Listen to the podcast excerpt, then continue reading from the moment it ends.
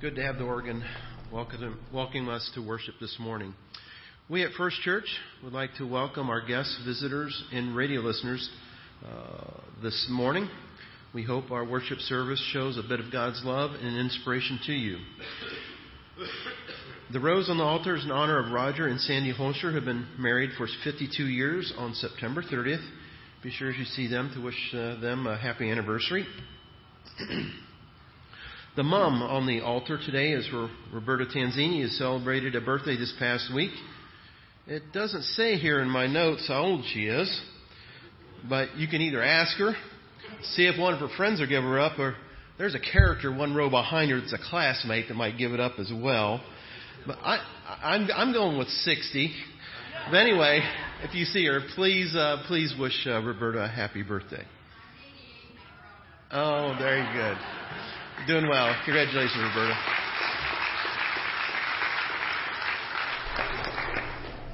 The handbell choir begins this Wednesday night at six thirty. So for those in the, what, what did Pastor Dave said, the ring-a-ling-a-ding or something.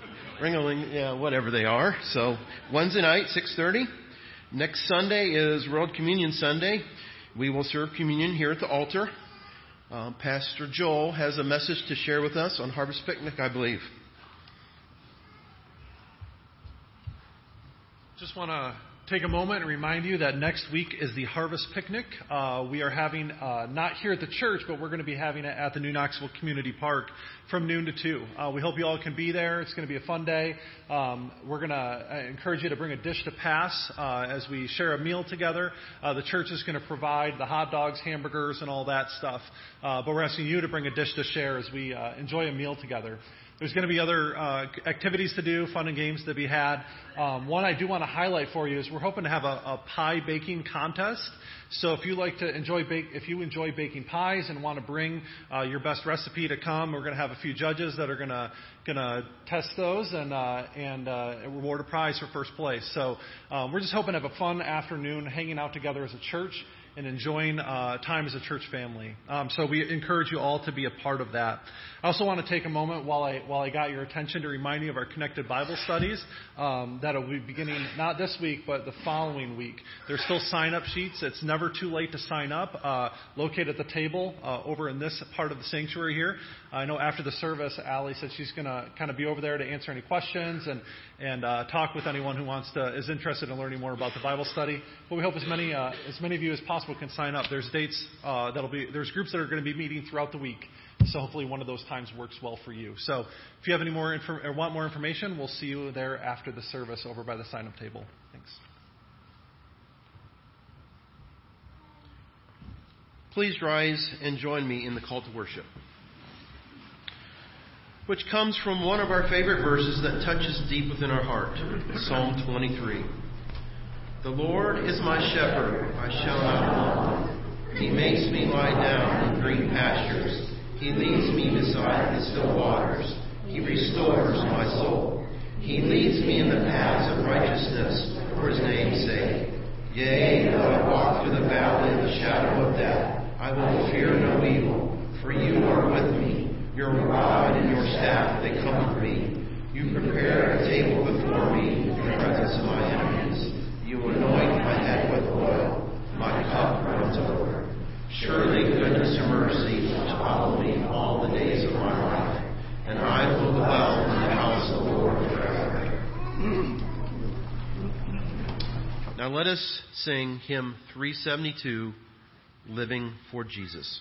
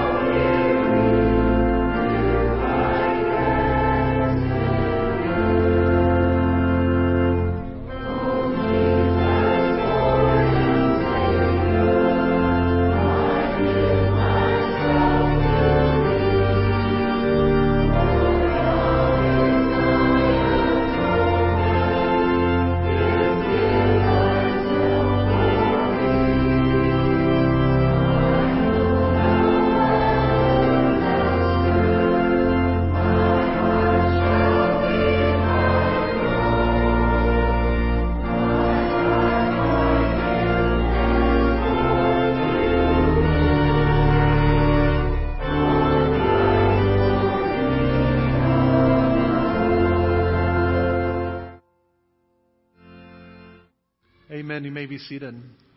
This time I want to invite forward Zach and Paige Logemann, as well as any of our current elders that are here with us this morning. Uh, we're going to be welcoming Zach and Paige as official members of our church this morning. Here's your cheat sheets. Uh, Zach and Paige have been attending uh, First Church for quite some time. They were actually married here last year. Um, and so they're making the commitment today to, to take that step into official membership of the church.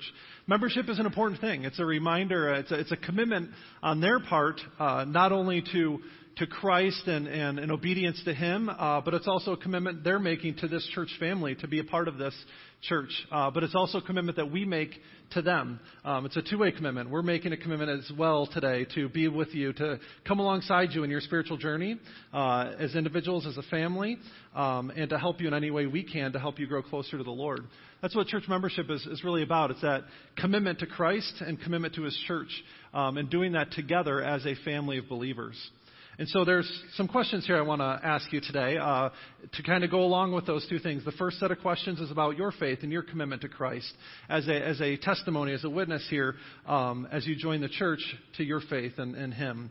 And so I encourage you to, to answer these questions together. First, do you confess Jesus Christ as your Lord and Savior and pledge your allegiance to His kingdom? Do you receive and profess the Christian faith as ordained, as contained in the Scriptures of the Old and New Testaments?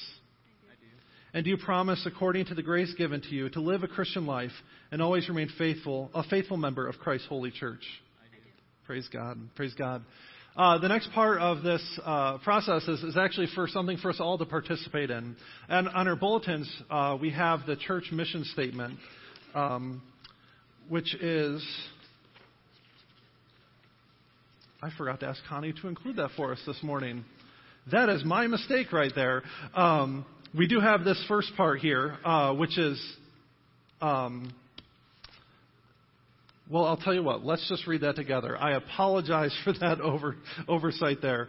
Um, we're going to read uh, the first part of the mission statement and, and those e-statements that go along with it. The mission statement is meant, it's a, it's a reminder of, of the commitment that we make to Christ as a church. It's about living out our faith together as individuals and, and as a body of Christ. And so... Um, Let's read that, that statement together. And as we read these words, I want you, us all, to reflect on that commitment. If you're a member of the church today, this is a commitment that you have made as well, um, whether that was recently or many years ago, right? We we make this commitment, and as we receive new members into this church, we uh, we uh, recommit ourselves to that as well. And so First Church is a community of faith who engage biblical truth to provide an environment where people mature as disciples of Christ. And to accomplish our mission, First Church will encounter our Creator, embrace Jesus Christ as Lord and Savior to become His disciples, empower lives through God's living Word, the Bible, engage with the Holy Spirit to provide guidance and direction, to encourage others to know Christ and strengthen their relationship with God, and to enrich the body of Christ by going forth and supporting fellow disciples. See, that's what being a member of First Church is all about, and that's what you are committing to today, and that's what we all are have committed to and, and recommit to every time we get an opportunity to welcome new members into the church. And so now, Paige and Zach, that you're becoming members of the church, do you promise to participate in the life and worship of the church and to live out this mission statement with the help of God to the best of your ability? We promise with the help of God. Praise God. I'd like to take a moment and pray with you. And the reason I invited the elders to come forward is I'd love for them to take a moment and just lay hands on Zach and Paige as I pray for them. And, and I encourage you to pray with me as we welcome them into the church this morning. Lord God, I thank you so much for Paige and for Zach. I thank you for their commitment, first and foremost, to you as their Lord and Savior. I thank you for their witness today, Lord, their their commitment to you and their faith, Lord, that we were able to see and participate in them with, Lord. Um, first and foremost, our allegiance is to you as our Lord and Savior. We thank you for the grace that you have made available to us through Christ and His death and resurrection. And Lord, as we welcome them into this church, it's a reminder for all of us of our need for you and the commitment that we have made as, as Christ followers to, to lay our lives, Lord, in, in your hands. Uh, Lord, we thank you for that. And also, Lord, we're reminded of the commitment that we make to your church, this body of believers here in this place. I thank you for Paige and Zach's commitment to to join us to in the mission of the church, to to love you, to love um, your people, and to, to make disciples of this in this world, Lord. And I pray that you would empower them and equip them by your Holy Spirit to, to live out that mission statement to the best of their ability. And I, Lord, I thank you for this church family and this body of believers here in this place. And I pray that we would be able to come alongside them, help them to live out their faith uh, in this way. And Lord, as we do so, encourage and equip all of us, Lord, to, to keep you at the center of our lives and to, to live out that mission statement to the best of our ability as well, Lord. We thank you for uh, for them uh, and for and the commitment they're making this day, and for the reminder for all of us here gathered of the importance of of your church and of, and of what you have done for us through Christ. We pray this all in, in his name. Amen. Thank you. Welcome to the church. As, as they go and make their way to their seats, I invite the children to come forward at this time for children's chat and for you to take a moment to greet your neighbor. Good morning. Good morning. How are you guys today? Good. Good. Hey, what do, what do I have here? Money. Money. Hey, does money talk? No. It does. Well, well, George Washington is on the front. Don't you think he could talk? Yeah. Well, maybe. I mean, some people try to fold dollar bills to make them do all kinds of funky things. We could probably make him look like he's talking. But have you ever heard that money talks? Have you ever heard that money grows on trees? No. It doesn't grow on trees. You know, one time, one time when I was teaching in Pennsylvania, I told my uh, junior high class that money doesn't grow on trees. And when we moved, you know what they gave me? A money tree. They took a, a little tree and they paperclipped money on it for me to show me that sometimes money can grow on trees. But anyways, that's a side note. So we have money. Can money talk? No. Mo- well, you don't think money can talk? No. How do you think money talks, Connor? You don't know, but you're just going to go with yes? All right, that's, that's a good strategy. All right. So, if this dollar could talk, what would it say about you? If you spent this dollar on candy, what would it say about you? He would say, ooh, yummy? Yeah. He wouldn't be happy. He wouldn't be happy? What if you dug a hole and buried this dollar in the ground? Then it really wouldn't be happy? Well, what do you think this dollar wants to do then? Like that. It just wants to stay like this? Okay. Something useful. Something useful. So how could we use this dollar for something useful? How could we use this dollar for something useful? What if we took this dollar to the market and they had uh, five cent goldfish, like like Swedish fish, and we got everybody some candy? Would that be using this dollar wisely? Yeah. Yeah, I think it could be using it wisely. Or what if you walk by somebody and they're homeless? Could would using this dollar to help them get something to eat, would that be using this dollar wisely? Yeah. Yes, it would. It would. Now, what if you took this dollar and you put it in the offering plate when the deacons passed the offering plate around? Would that be using our dollar wisely? Yes, it would. Yes, it would, because it would go to our mission today, and it would help people, okay? So in Matthew, it says, your heart will be where your treasure is. So where you spend your money shows where your heart is.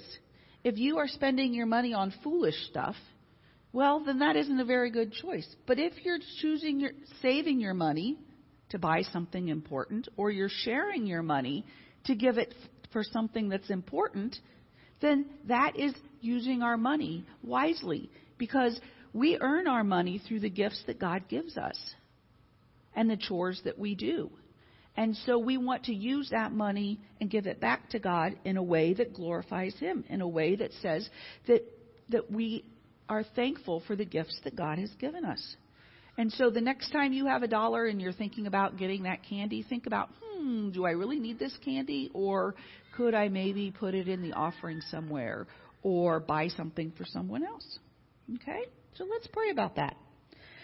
Dear Heavenly Father, thank you for these children. Thank you for their willingness to give and to help. Let it be something that they continue to want to grow and nurture. Be with us this week and help us to be Jesus' hands and feet. In his name we pray. Amen. All right. See you guys next week.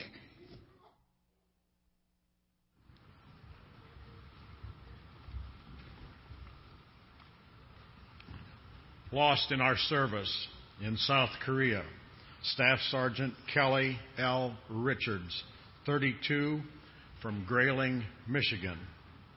At Fort Polk, Louisiana, Major Trevor Joseph, thirty-three, from Collierville, Tennessee. At Fort Benning, Georgia, Captain Connor Bednarczyk, twenty-five, from Doylestown, Pennsylvania. In Alaska, Sergeant Ken Conrad Chambers, thirty-three, from Upper Marlboro, Maryland.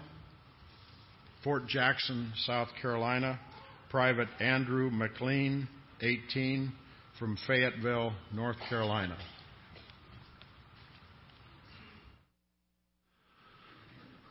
Let's continue to worship the Lord together this morning. Uh, I invite you to stand if you're able and sing number seventy-four, Majesty. We're going to sing through it uh, one and a half times. We're going to repeat the ending, so I encourage you to join us as we sing that together.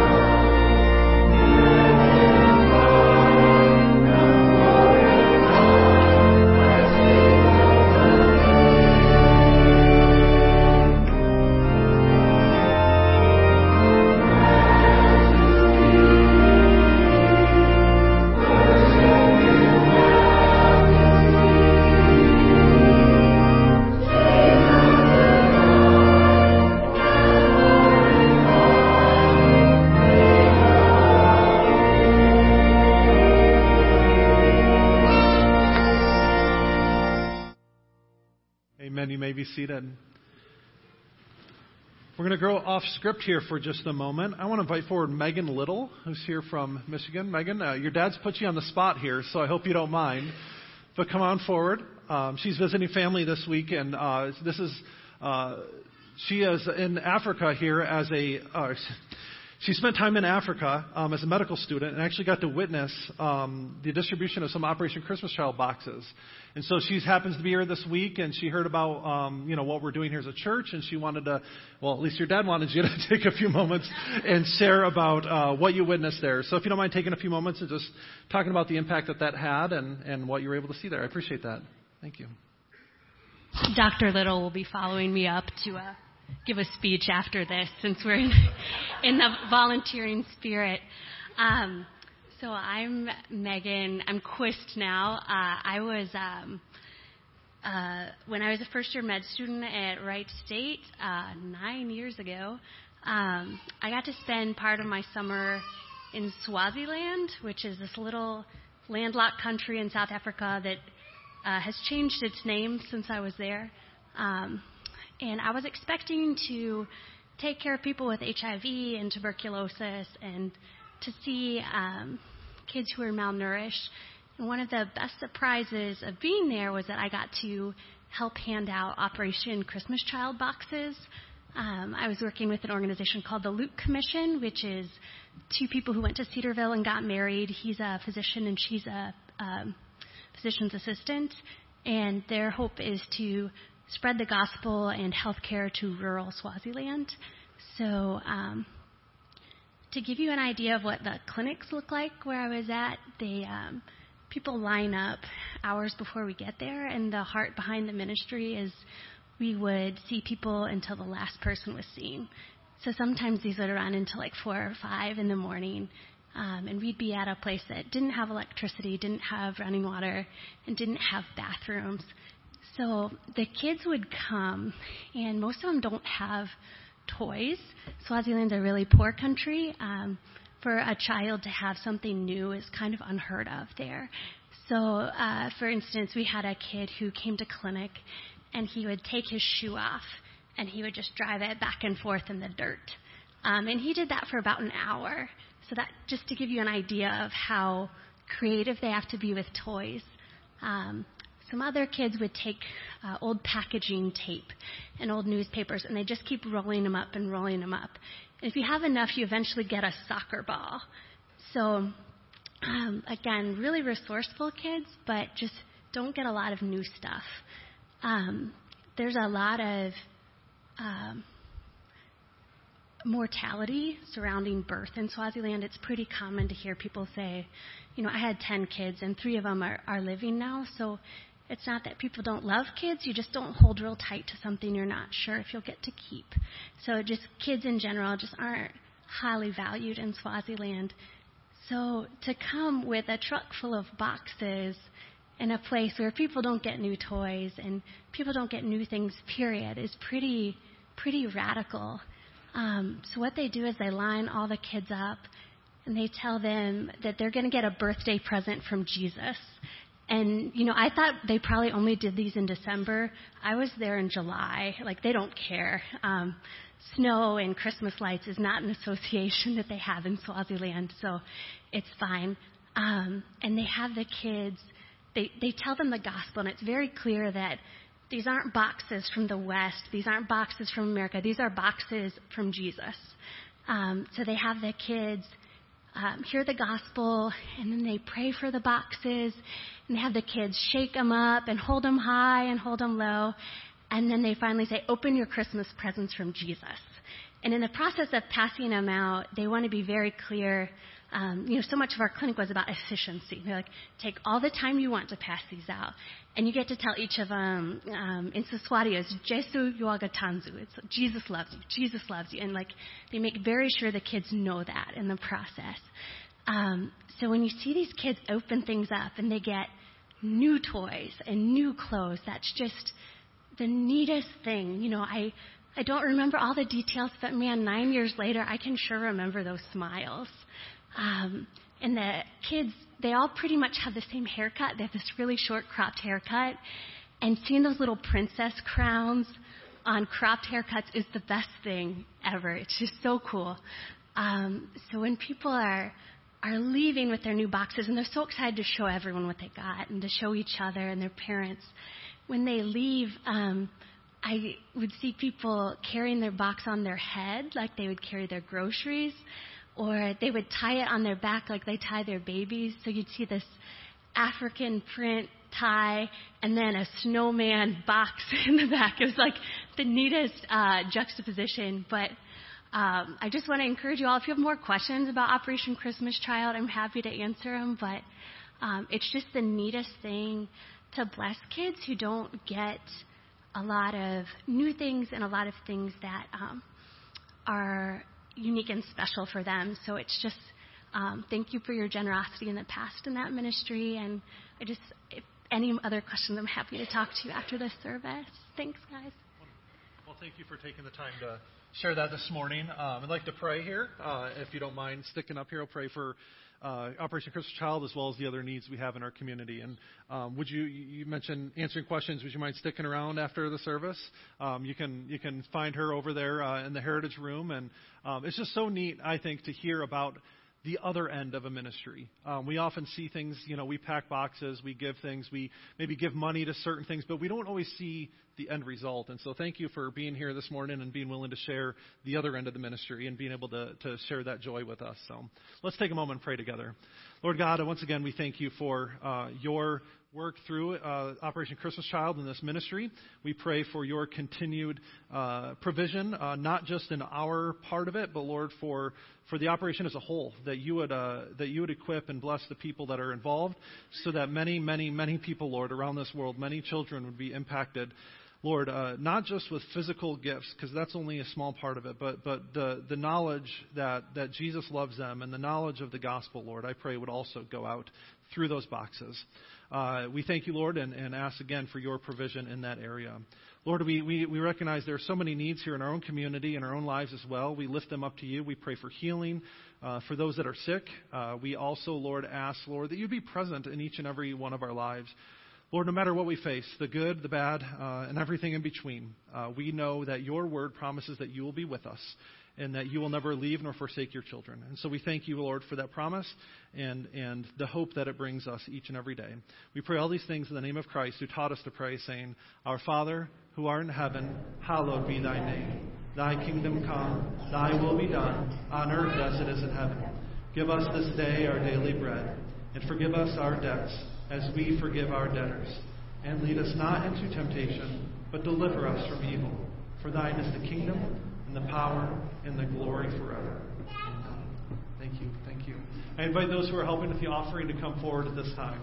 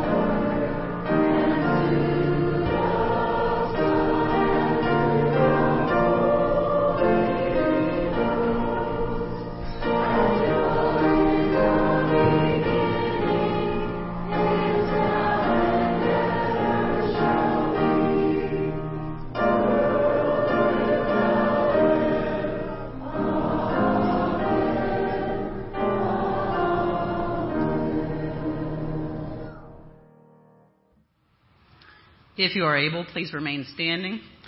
In our pew Bibles, the scripture reading today is on page one thousand two hundred twenty-nine, if you'd like to follow along. I'm reading from First John two, verses twelve, thirteen, and fourteen.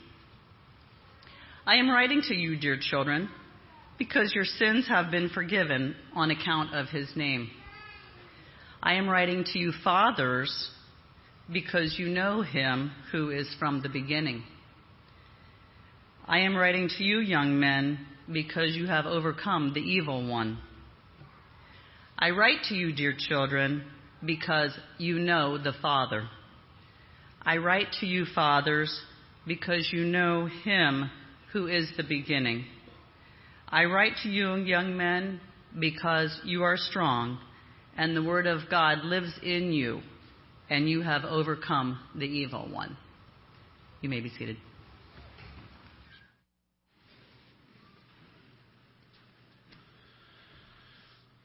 Lord God, we thank you for this day.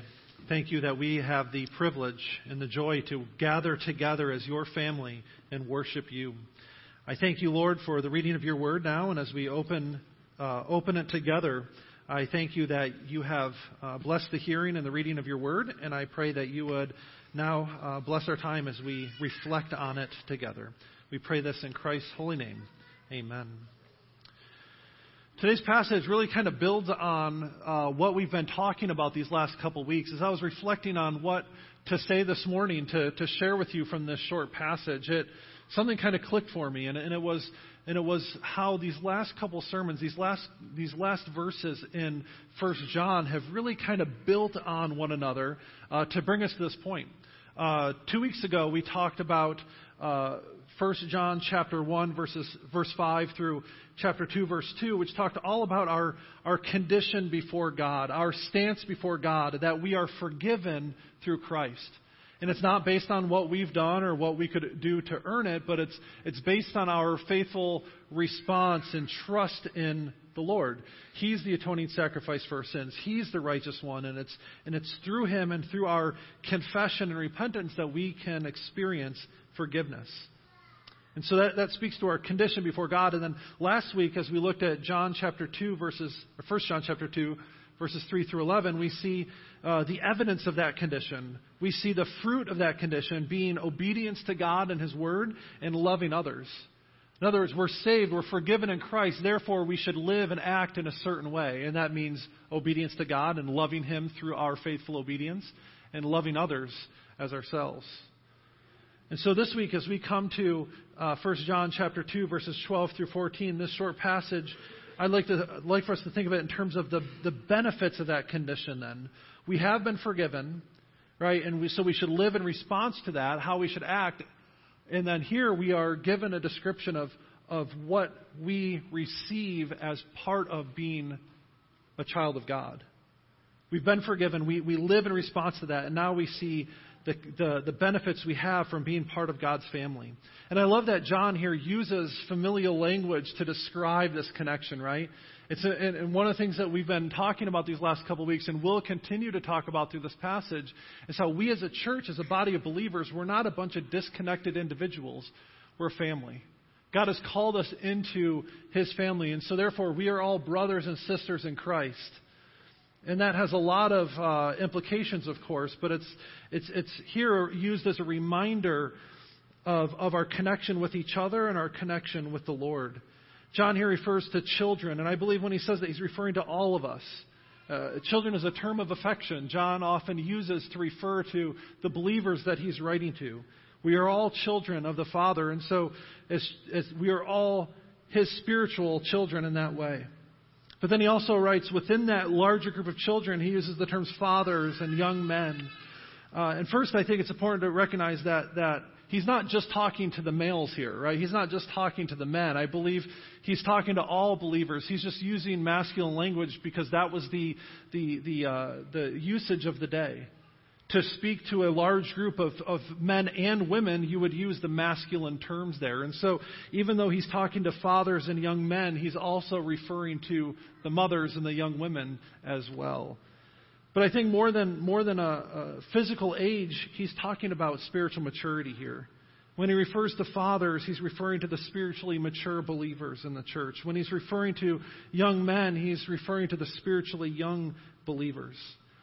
And so he here has a message for all of us. Whether we've been following Christ for a few short years, whether we've been following Christ for as long as we can possibly remember, we all need to be reminded of our condition before the Lord. We need to all always be reminded, continually reminded, that we are sinners in need of a Savior. And it's only by His grace, it's only by His death and resurrection that we have that uh, we have forgiveness and we have that hope. I think we we need to be reminded that of that over and over again, because we have leaky memories, right? We we often forget, and so we need to be reminded of that truth, reminded of that promise that God has made us in Scripture. Uh, but we also need to remember there are also some of us that are that are younger spiritually as well. And those people need to be encouraged and reminded of the grace contained within the gospel as well. And it's not that the spiritually young have less to offer than the spiritually mature. Uh, all bring something to the table, and all need to be uh, nurtured and encouraged in this way. First Timothy four twelve Paul writes to his young protege, Timothy, don't let anyone look down on you because you're young, but set an example for the believers in speech and conduct and love and faith and in purity. And also, as another side note here, it's also important for us to remember that spiritual maturity is not necessarily related to physical age, right? There's a lot of wisdom that comes with years of experience following Christ, and, and so therefore we, we sometimes... Uh, associate physical age with spiritual maturity, but that is not always the case. You can be very young physically and very mature spiritually.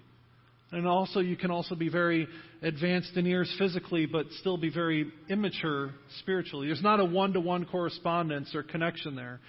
Um, it's important for us all, no matter what stage of the journey we're on, no matter how old we are physically, to continue to pursue Christ, continue to remind ourselves of the grace of the gospel, and, and live for Him as best as we are able, equipped by the Holy Spirit.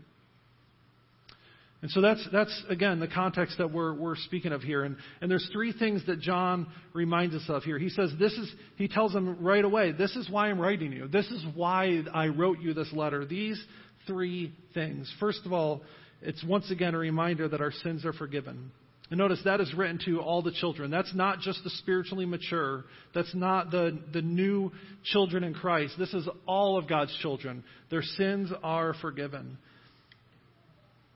And, and, and, you know, we've already talked about it. We've already looked at this idea from our perspective. First John chapter one talked about the importance of confession and repentance.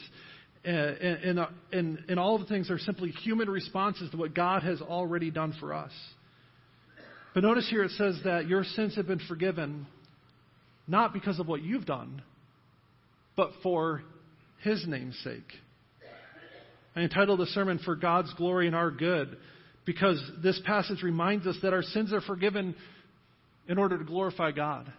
We receive the benefit of salvation, but it's all because of what He's done for us, and He's the one that gets the glory in each and every, in, in all of that. And if it were not for Him, if it wasn't for Christ's work on the cross, if it wasn't for the Holy Spirit's work in our lives, we would be lost. No amount of confession, no amount of repentance would make any difference apart from Jesus' death and resurrection. You see, it was His work that accomplished our salvation. We simply respond to what He's done for us. And John here says, your sins have been forgiven. There's a It's a past tense here. It's that perfect tense that this has already taken place. It's a completed action in the past. It's a done deal. You are forgiven in Christ. Salvation, in a sense, is, is God's work from first to last. It's not about what we've done to earn it. It's about our response to what God has done for us. He's the one who sent Jesus to die on the cross for us. It's His Holy Spirit that works in our lives to, to soften our hearts and bring us to that point of confession and repentance. And it's His Spirit's continued work in our lives that helps us to become more and more like Him each and every day. Excuse me. It says here it's for His name's sake. God forgives us. Jesus laid down His life not for, not for our glory, but for His glory. Philippians two This great passage, which reminds us of the humility of Christ and what he's done for us, it says, it says that in the end, every knee shall bow, every knee shall bow, every tongue will confess that Jesus Christ is Lord, to the glory of God the Father. The reason, the reason Christ came was to save us so that God would be glorified in and through our lives. And it's for his name's sake. It's all about his character. He's motivated by, by his love and his grace and his compassion and his righteousness and his holiness. And we see that over and over again in Scripture. Our call to worship from Psalm twenty-three three reminded us, he guides me along paths of righteousness for his name's sake. Psalm seventy-nine nine says, help us, God our Savior, for the glory of your name. Deliver us and forgive our sins for your name's sake. Isaiah forty-three twenty-five says, this is the Lord speaking. He says, I, even I, am the one who blots out your transgressions for my own sake and remembers your sins no more. See, our salvation is all about God's glory. He laid down his life. Jesus laid down his life for us so that we would be saved and that God would be glorified in and through us. And God, it wasn't easy, right? Jesus died for us. He took the sins of the world upon his shoulders. And that's not something that we should take lightly. Grace is free, but it's not cheap, as Dietrich Bonhoeffer used to say. Grace is free, but it's not cheap. It costs us nothing to come to the throne of grace and receive that forgiveness for ourselves, but it cost Jesus his very life. Jesus gave up his glory. Jesus gave up his life and laid it down for us so that we could be forgiven, and we should never take that for granted. And so, as children of God, our sins have been forgiven. Second, we're reminded that we have the ability to know the Father through the Son. Forgiveness then leads to a relationship with the Lord. And here he's speaking to the fathers, right? To the spiritually mature in the congregation, which is a reminder that the real mark of spiritual maturity is not uh, church attendance, right? It's not being a nice person. It's not about doing good things and avoiding bad things. It's about whether or not you know the Lord in, in, you've, in your growth and your development and your maturity in that relationship with him. Right? Those things I just listed are all good things that are maybe evidence or marks of a developed and, and, and a spiritually mature relationship with the Lord. Uh, but, there, but, but those are just the byproducts, right? We should, uh, we should always remember that our spiritual maturity is about, is about living out that commitment to Christ. Right? It's it's about knowing the Lord and, and growing in, in our knowledge of him. And so it's it's the difference between knowing it and living it out. In other words, do we see the fruit of our relationship with God as evidence in our lives? And that's, again, what we talked about last week. So spiritual maturity, then, is is the mark, is, uh, excuse me, knowing God is the mark of spiritual maturity in our lives. Uh We, as Christians, right, we're, we're not, we're on different paths of that journey. We may be at different points, and, and there are spiritually immature Christians, and, and, and that is a reality that we live in. First Peter chapter two, verse two says, like newborn babies, crave spiritual milk so that by it you may grow up in your salvation, now that you have tasted and seen that the Lord is good. Right, so some of us may be spiritually immature because we're new Christians, right? We haven't been following Christ as long as others, and so we're still new to the game. And so we're still learning the ropes and learning what it means to be in a relationship with the Lord. And if if we're in that condition, we need that spiritual food. We need the love of a caring community to surround us. We need the loving support of mature Christians who are a little further down the path than us to help us along, that we can learn and, and that can help us to grow. Um, so so the some spiritually immature just may be new Christians who are learning to walk. But yet there's also another form of spiritual, spiritually immature Christians that Scripture talks about, and that is uh, those that, that simply ignore our relationship with the Lord. First Corinthians chapter three, verse one says, brothers and sisters, I could not address you as people who live by the Spirit, but as people who are still worldly, mere infants in Christ. Some of us may have been following Christ for a long time, but yet we haven't seen any growth in that relationship. We are stagnant. We're not...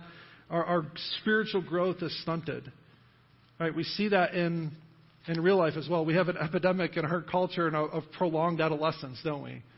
I remember coming-of-age stories, movies, were all, when I was growing up, were all about those middle schoolers, right? That middle school age, get, coming to coming to age and learning to grow up. Now coming-of-age stories are all about twenty-somethings and thirty-somethings, right? We've prolonged adolescence. We've pushed that off further and further down the road.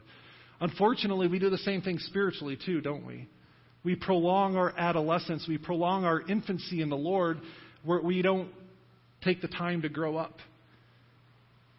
But a true mark of a, of a of a spiritually mature person is that they know God. And so I want to encourage you, what John is encouraging us here in this passage and what we need to encourage each other is to grow in the Lord, to not allow complacency to rule the day.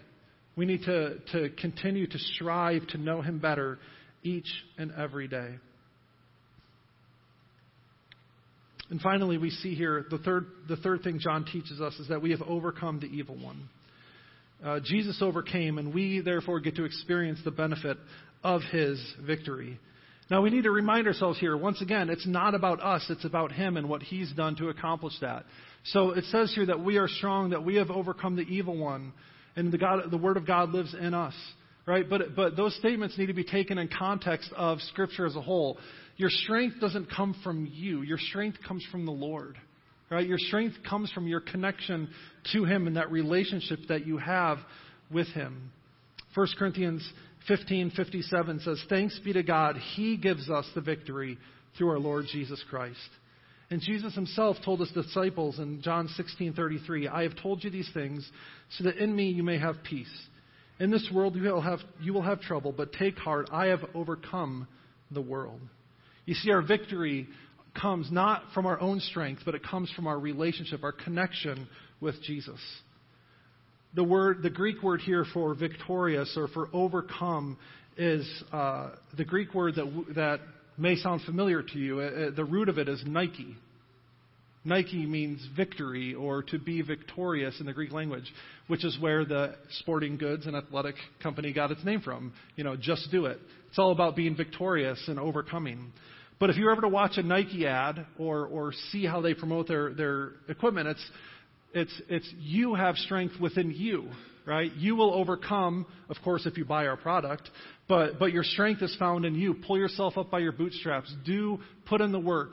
Uh, become a better you, and, and then you will experience victory in sports or in life. But Jesus tells us something different. He doesn't say your strength comes from within you. He says your strength comes from me living in you.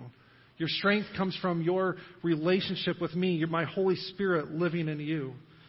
One of the favorite uh, uh, scripture passages we see all the time in sporting events, right, is Philippians four thirteen. "I can do all things through Him who gives me strength." Right, that passage isn't a reminder that you can be the best football player on the planet.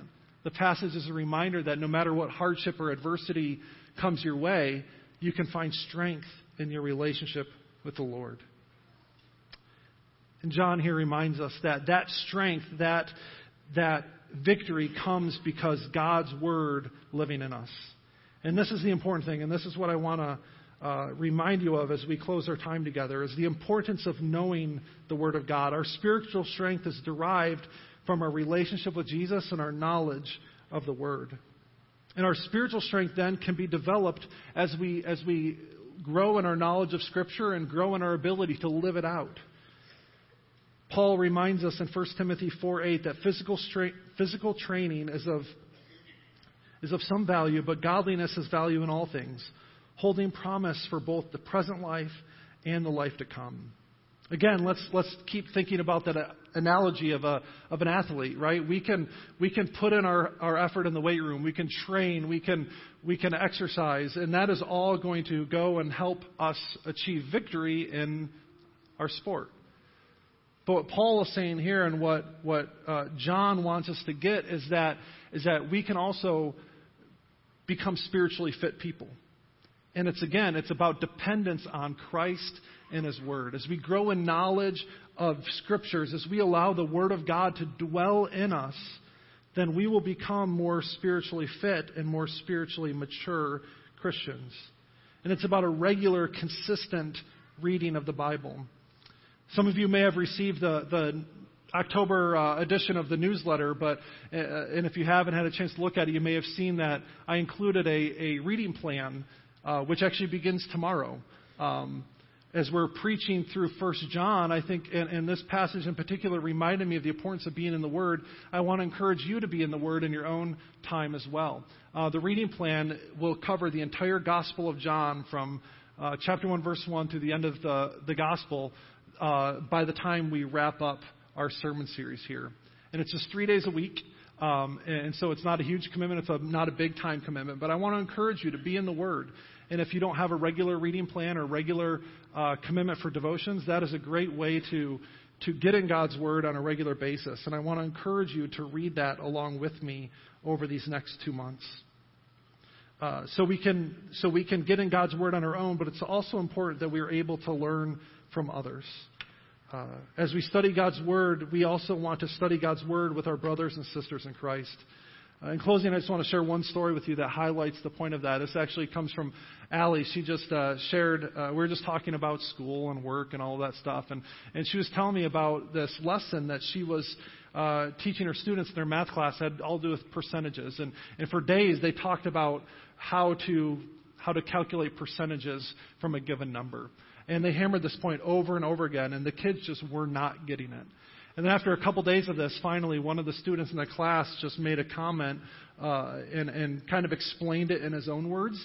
And then all of a sudden, it just clicked for everybody else. No matter how many times the teachers were trying to hammer the point home, it just wasn't getting through.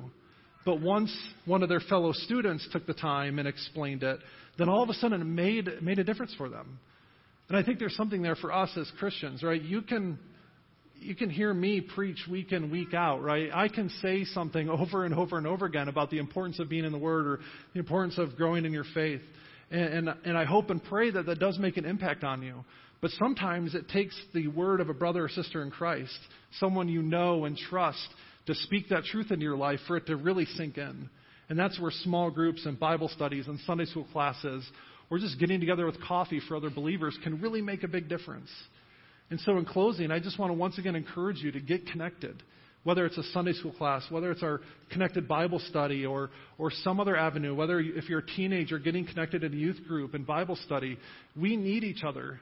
Uh, and it's and it's through that time together in God's Word that we can really experience and see spiritual growth, because it's in those moments that we can know God's Word better.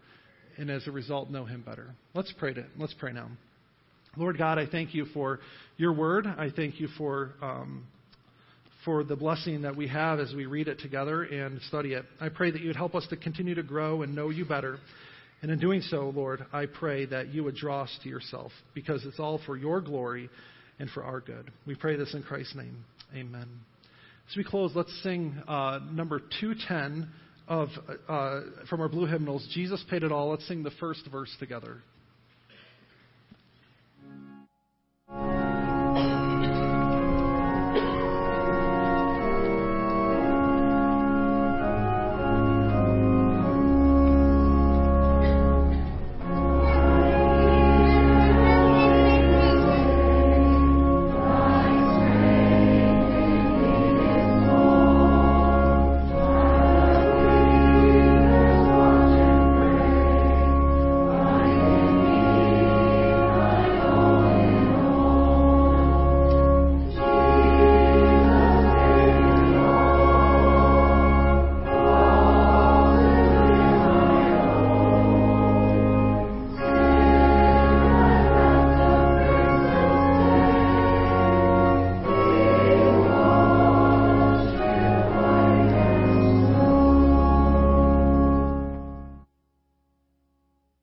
The grace of our Lord Jesus Christ, the love of God, and the fellowship of the Holy Spirit be with you all.